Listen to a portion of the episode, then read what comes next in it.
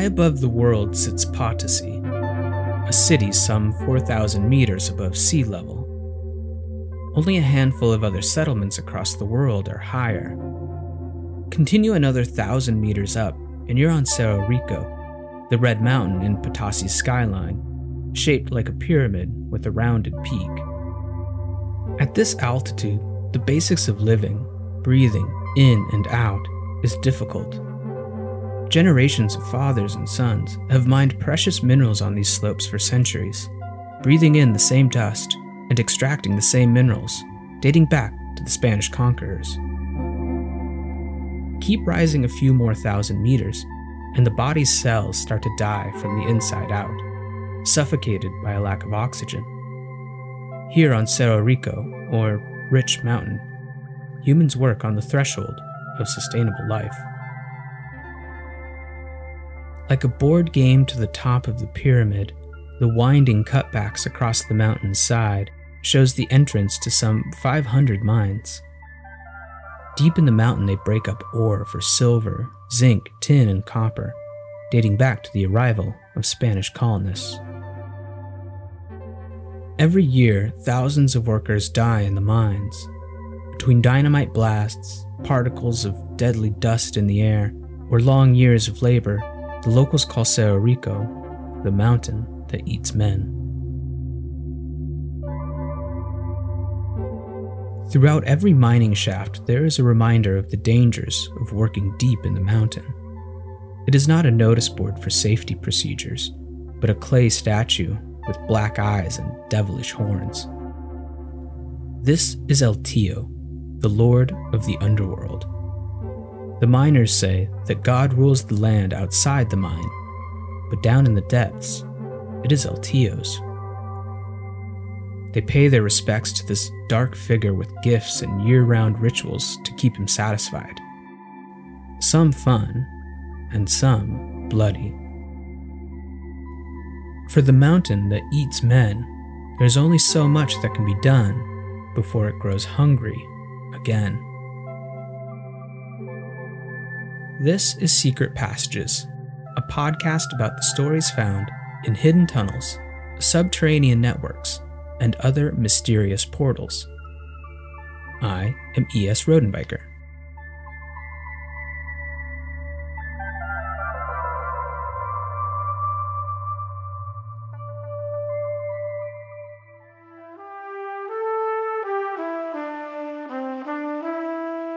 Long have the Quechua people lived along the mountains of Bolivia.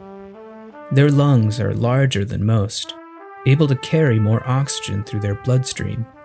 They have adapted to life near the threshold where humans cannot survive, so far up in the sky, where others will slow down or pass out from the altitude sickness. They carry on. The stories about their people reach back to before the Incas, when working in fields of maize under the sun made them strong and full of life.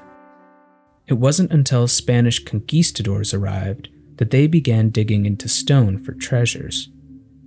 They were enslaved to toil away from the fields and the sun.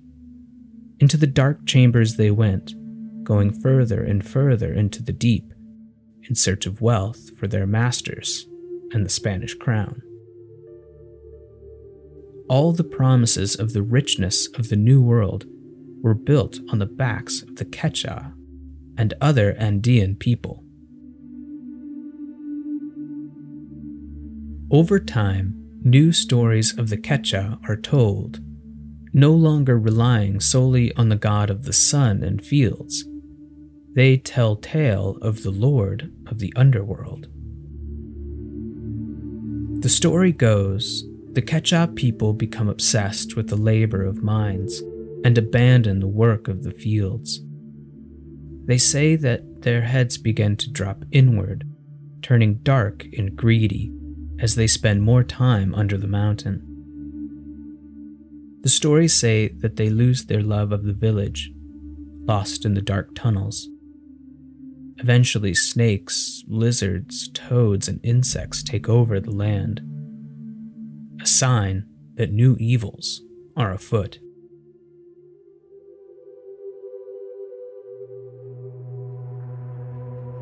There is an old myth still told in Potosi of an evil spirit that takes the appearance of a white man that feasts on the people. It is called Pishtaco, and it goes village to village sucking the fat out of people until they are depleted, leaving only skin and bone. El Tio is not the only dark presence in the Andes.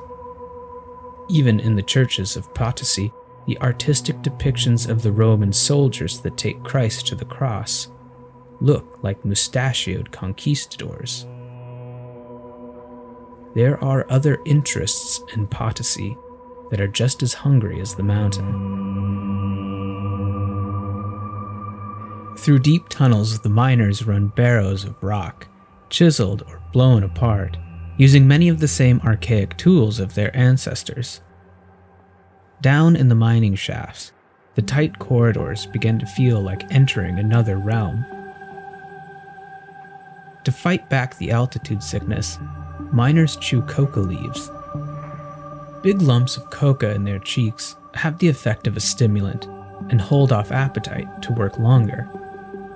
You may have heard of its more concentrated recreational form cocaine.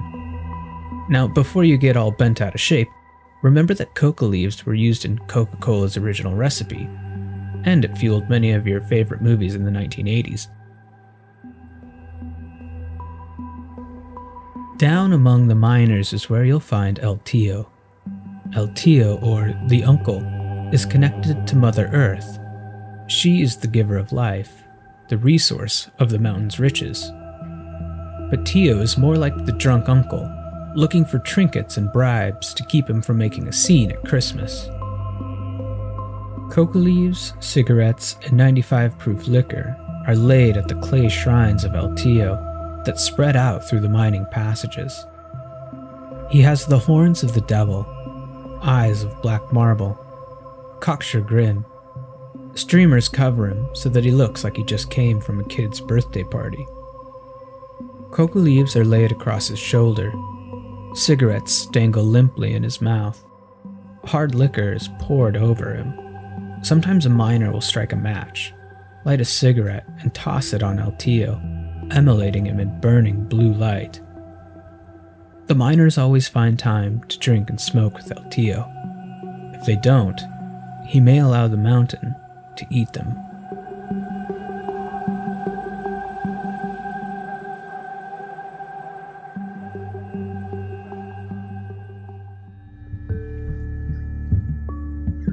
The miners are not the only ones to pay homage to El Tio. A group of shamans, or yatiri, perform rituals to satiate the mountain and the lord of the underworld. During Carnival in March, and at the beginning of a new season cycle in August, the people of Potosi dress up, like snakes, lizards, toads, and insects, to match the stories of the Quechua when mining took over their cultures a few happy devils make an appearance in the parade so that El Tio will feel seen and a sense of companionship. Then the Yatiri shamans perform an old, bloody ritual. Llamas are led up the board game cutbacks of the mountain to the entrances of the mines. After ancient words spoken and rites performed, the hearts of the llamas are removed. These ritual sacrifices have been with the Quechua since the Incas. Blood is spread across the mine opening. The Yatiri and the gathered flock then trod further inside the mountain, spreading blood over the veins of ore. When they arrive to a shrine of El Tio, the heart of the llama is buried at his feet. The devil is not to be disturbed during his meal, so no one enters the mines for several days.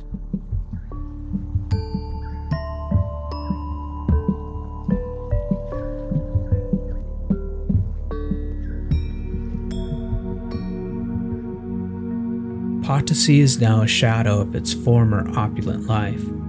Once the center of the New World's riches, now dusty rooftops dip into grand courtyards, filled with craftsmen selling their wares and women in stovepipe hats carrying the day's produce. The mountain is still there, so are the miners. Like lonely hearts after the last call for drinks, they remain. They do what they know, like their people before them. The cracking boom of dynamite shakes the tunnels and kicks up deadly particles. The miners say the coca leaves help filter out the bad dust, but then a boy no more than 11 dashes by with a barrow full of rock, and it feels like the future looks a lot like the past. It is rare for a miner to make it past the age of 40. Whether the Pishtaco or El Tío, life is being sucked from them but so too from the mountain. Honeycomb craters now dot the mountainside. Concrete is poured into the fissures to help the mountain keep its shape and remain profitable. The mountain that eats men is still hungry, but it may not last much longer. Life in Potosi, high up in the thin air, has always been at a dangerous threshold A few more thousand meters up, and nobody can breathe. Yet the Quechua people are suited to survive. Deep down in the mining tunnels, a rumble in the distance can be the sound of a new treasure discovered, buried deep in the rock. But it may be the sound of a mountain's empty stomach, making room for another course.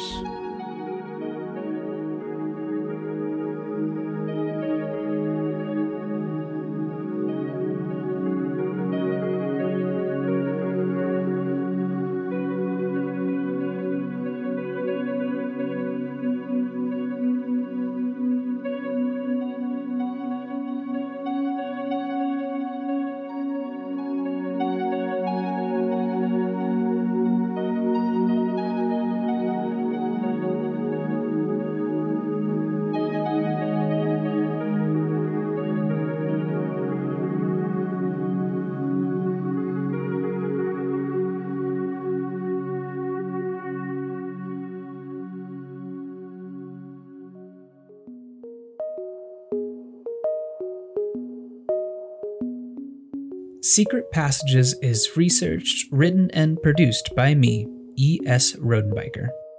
New episodes are every two weeks. If you like what you hear, please rate and review on Apple Podcasts. It truly helps. And subscribe on Spotify or Apple. You can get in contact with me at secretpassagespodcast.com or you can follow along on Instagram or Facebook at secret.passages.pod. If you have a secret passages story to tell, please let me know, and I may even include it in a future episode. This episode is thanks to Jesse and Andrea for sharing their research with me on Bolivian mines and pointing me in the direction of El Tío. Thanks, guys. Thanks for listening, and see you on the other side.